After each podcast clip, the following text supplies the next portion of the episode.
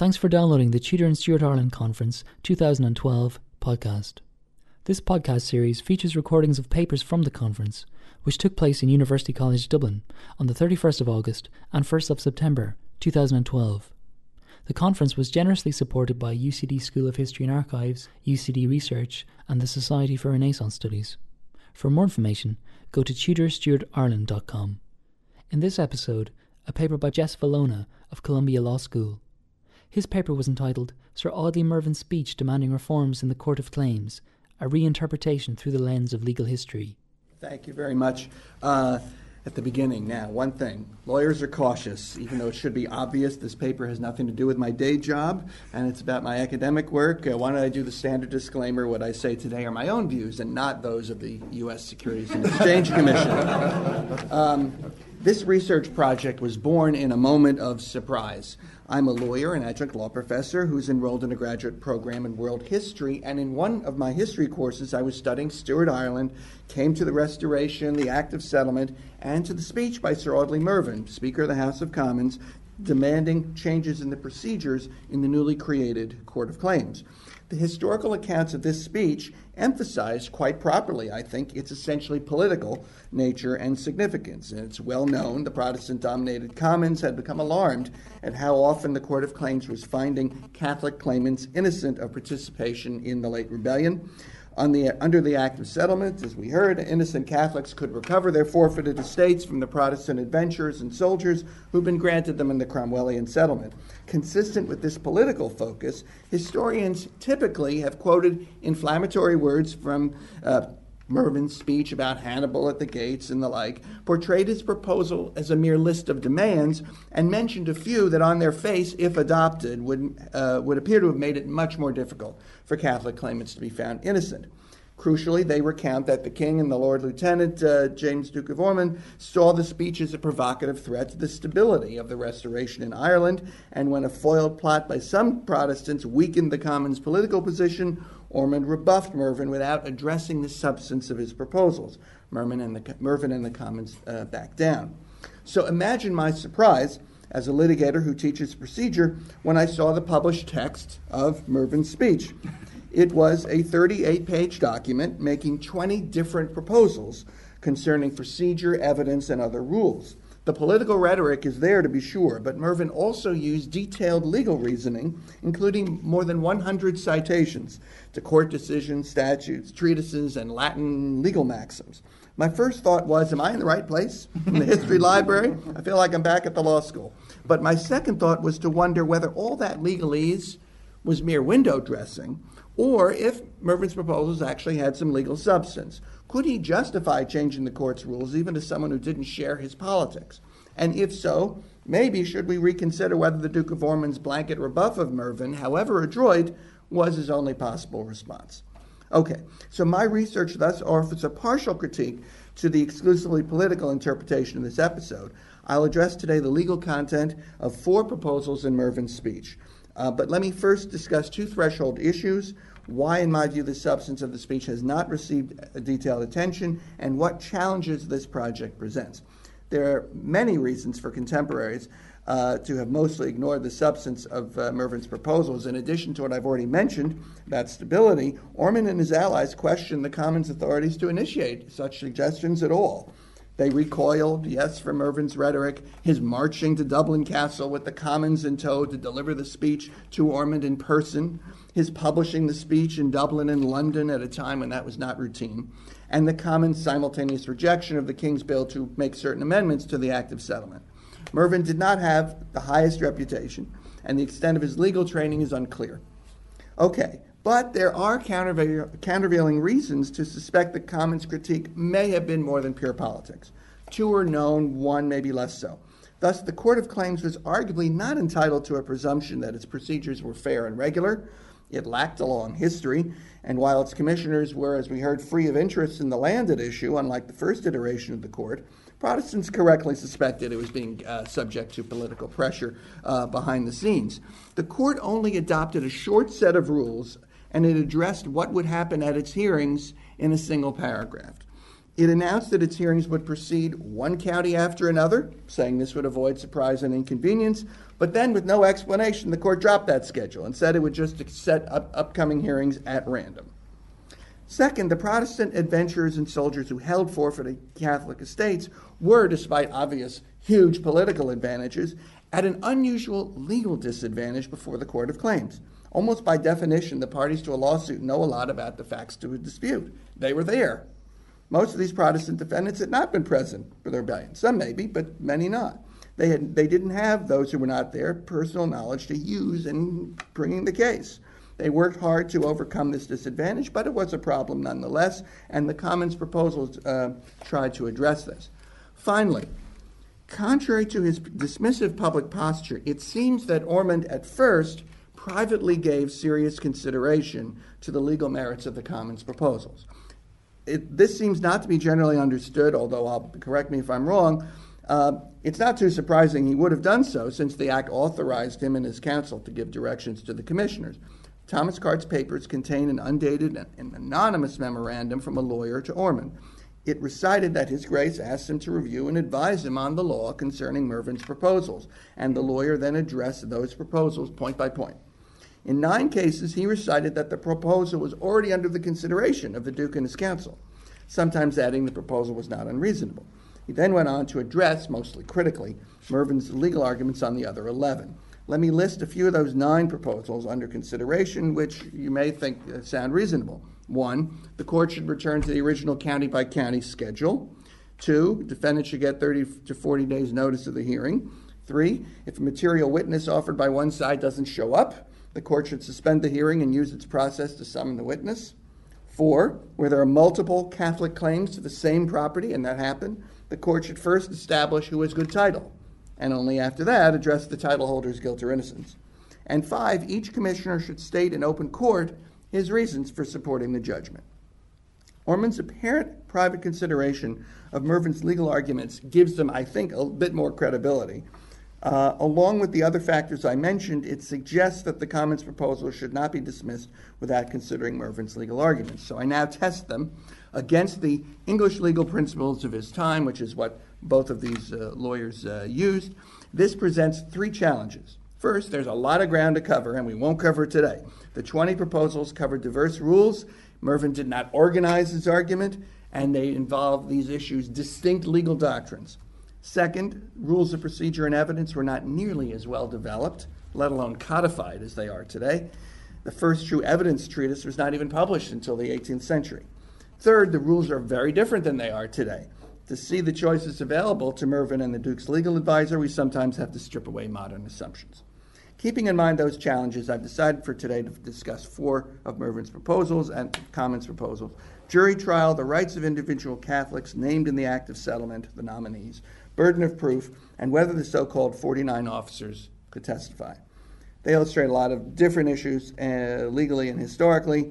Uh, the Duke's advisor criticized all four, setting up somewhat of a debate for us, contemporary debate. Um, I'm not going to focus on individual court decisions. Uh, I don't think they're key, frankly. It's, it's the arguments that people were making. Um, and I'll propose additional arguments because on the theory that if they'd ever gotten to a real public debate, people would have been doing more thinking and coming up with more arguments. My view I believe Mervyn's plea for jury trials is quite weak, but the other three proposals have at least some plausible legal basis. All right, jury trial. The Act of Settlement charged commissioners with deciding claims. Mervyn proposed instead, at least in part, the use of juries. And while the Act didn't preclude this, the real issue is whether Mervyn's view of juries and review of jury verdicts matched up with historical evolution of the jury itself. It did not. Mervyn's proposal is anachronistic. His idea is plausible in one sense. By this time, the jury certainly was a hallowed legal, uh, common law institution. The concern uh, historians have noted is that Irish juries would have functioned at this time in a partisan manner, since they were likely to be dominated by Protestants. The Duke's legal advisor added that jurors would often have disqualifying interests in the land at issue because three quarters of the land was at issue. Mervyn acknowledges juries will protect the king's interest, by which he meant the Protestant interest. He doesn't shy away from that. The reason, however, is he says they are free to decide cases by looking outside the trial record to what they know from living in the community. This was anachronistic, okay? It's true that at the inception of the jury system, jurors acted on their own personal local knowledge, uh, drawn from informal inquiries they did make, make going through the community before trial. But over centuries, this active jury gradually had evolved into the passive jury we know today, which only reviews evidence that it gets from the parties. Now, in Mervyn's defense, the law didn't prohibit the active jury model. Still, to resume the old practice just clashed with the common law that had developed all these rules of evidence to, to, to guide what, what evidence goes to a jury. As reassurance, Mervyn says his juries would be restrained in two ways. I think both are flawed. First, he says juries would, would only decide issues of fact. The commissioners will decide issues of law.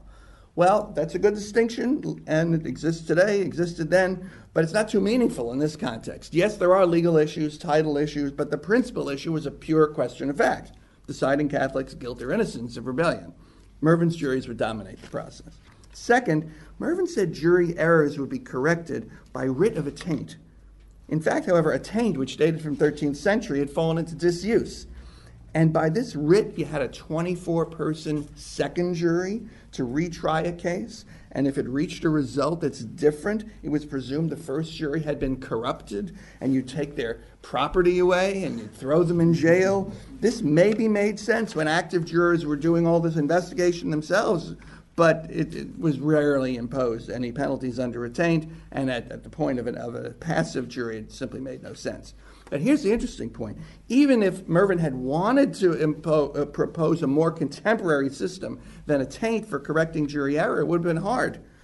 There wasn't much review of verdicts at that time.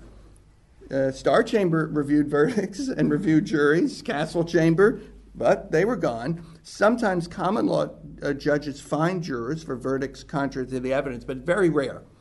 And after this time, courts embraced a vital new tool, which was uh, a motion for a new trial, but it wasn't well established in 1663. So I think not only was the jury proposal biased, but it was out of step with the evolution of the jury. Okay. Next is Mervyn's proposal to interpret narrowly the rights granted under the Act of Settlement to Catholics it mentioned by name, the nominees. Um, it's more a question here of determining simply whether, under the rules that were that he used, which were valid rules, his narrow interpretation of the act is uh, plausible. I think it is. Um, and the fact that he was somewhat involved in drafting the act, uh, in the lobbying on the act, uh, somewhat adds a little bit of credibility to him. Now, several dozen prominent Catholics had successfully lobbied to be mentioned by name in a special provision of the act granting them the right to be restored to their land without having to further prove their innocence. One condition that was related to that was that they did have to, Protestants on their land had to be first reprised with equivalent land elsewhere. However, after the act took effect, as we just heard, became evident there, there wasn't as much land uh, to go around as uh, people had thought, and that was going to be a big problem. Accordingly, at least this is how Mervyn explains the theory, some nominees responded to that by filing claims for innocence under the general provision used by everyone else because under that provision, you could be restored without having, first to make reprisals. Now, these men owned a lot of land. We're talking about six who were ultimately got decrees of innocence. There was 50,000 acres at stake. Mervyn proposed that nominees be barred from making that switch to the innocence process. The remedy they should be stuck with is the one they lobbied for. The Duke's legal advisor argued they should be able to choose either remedy. He said nothing in the act says they can't switch. Okay? On the other hand, nothing in the act said they endorsed that they could switch, but Mervyn also claimed that there are all these other things in the act that, that pointed toward the fact that they had to stick with their act. I'm going to skip that section, but to address the act's ambiguity, Mervyn and the Duke's legal advisor invoked dueling rules of statutory interpretation, canons of construction. A well chosen canon can sometimes win a case the surprise decision I will just mention by the U.S. Supreme Court to uphold Obama's health care reform seems to have been turned precisely on one such canon. But skeptical scholars have long assembled these canons in pairs, long tables of them in pairs. So on any topic, you can find one canon supporting one interpretation and another canon supporting exactly the opposite interpretation. Okay? The canon cited by Mervyn and the Duke's legal advisor, guess what? They're one of those pairs. Mervyn invoked the canon that a statute that is in derogation of, cuts into the common law, should be narrowly construed. And he said, look, you know, the, the common law certainly does not uh, generously treat traitors and restore them to their property. So we should treat that provision uh, narrowly. One problem, though, is that the Act did not identify the nominees as guilty, as traitors, just that they're being restored without being put to further proof. Now, the Duke's legal advisor quoted the, uh, said that the Act of Settlement was an act of grace that granted certain remedies. He thus invoked the, can- the canon that the terms of remedial statute are to be construed liberally. In particular, if you get grant one remedy, that doesn't mean you're excluding another remedy all of which is true under the rules, okay? Problem is, well, you tell me, is the act of settlement simply an act of grace, an act that grants remedies? Isn't it also a very complex act which had other purposes, including protecting Protestant settlers? That's why Mervyn calls the act the law of laws, the Magna Carta Hiberniae. So Mervyn's canon of construction, I guess, is plausible, as plausible as the one cited by the Duke's legal advisor, but I don't think either clearly governs. Then they make, Mervyn makes the point of using the doctrine of election of remedies. Now, if we get through this, we're doing good. It generally means that if you have a choice of two inconsistent legal paths, once you elect to pursue one, like by filing a lawsuit, you're barred from pursuing the other. The justifications for the bar can vary, but one of them is because somebody else relied on your choice, and so you're not allowed to shift. Okay, the rule doesn't fit here technically because that's nothing to do with statutes, and we're trying to figure out about a statute. Okay, Duke's legal advisor says that. Still, Mervyn's creative application of the rule, I think, is appealing. He says, look, the nominees made their, an election before the act was passed by lobbying for their special provision. The lobbying didn't freeze their options, but once the act was adopted, their choice was frozen, bound forever. Now, why? Well, I think implicit in Mervyn's speech is that the Protestants relied, or certain Protestants relied to their detriment, on the nominee's initial choice. The Protestants holding the nominee's land may have supported the act, you tell me, and agreed in principle to give up their current holdings only on the assurance they'd be first in line for reprisals. It would be unfair uh, to, to, let, to, to put them in an opposite position. So if we cut through all the legal, legal lingo, I think we have competing views of the purpose of the Act of Settlement. Um, and that's not surprising given its complexity of, uh, of its origins. I think Mervyn's view had some legal merit, but even if you disagree, let me ask you this. We do, do let's say we let a nominee try to prove his innocence. What if he's found guilty, as some were? Can he switch back and gain his estate anyway? The Duke's legal advisor said, yes, this act is all about grace. But was it fairly intended that a Protestant could defend his land claim, win a decree that the nominee was guilty of rebellion, and then lose his land anyway? In a separate proposal, Mervyn sought to prevent this, and I think that's an even stronger case. The next one is burden of proof. Mervyn complained that the Court of Claims, which had no formal rule on this topic, had deviated from the Act of Settlement by placing the burden of proof upon Protestants he proposed that it be expressly shifted back to the Catholic claimant. I think it's plausible in part. There is language talking about uh, Catholics having to prove themselves to be faithful and loyal in the act, but the focus of both of these gentlemen in their discussions are general principles of burden of proof. Mervyn cites the maxim that a burden of proof lies on a plaintiff in a civil case, and he portrays the Catholic claimant as such a plaintiff. True enough, though sometimes burden of proof can be different on different issues in a case, so that only gets you so far. But the Duke's legal advisor says, look, this is really a criminal case. It's really quasi criminal, right? Guilty or not guilty of rebellion. So, guess what? The relevant principle is the age old presumption of innocence. And Mervyn says, yes, I acknowledge that rule, but he rejects it here on questionable grounds. He says, look, this was an almost national, well organized confederacy. It created a violent presumption, that's a legal term from that period, that all Catholics were rebels, which you have to then rebut. We talked, something like was mentioned earlier. In other words, for Mervyn, the presumption of innocence was not a guarantee. It exists only so long as you happen to have a lot of innocent people around you. Okay, that's problematic. Mervyn had two much better arguments, I think, which might have made he might have made if there had been more debate.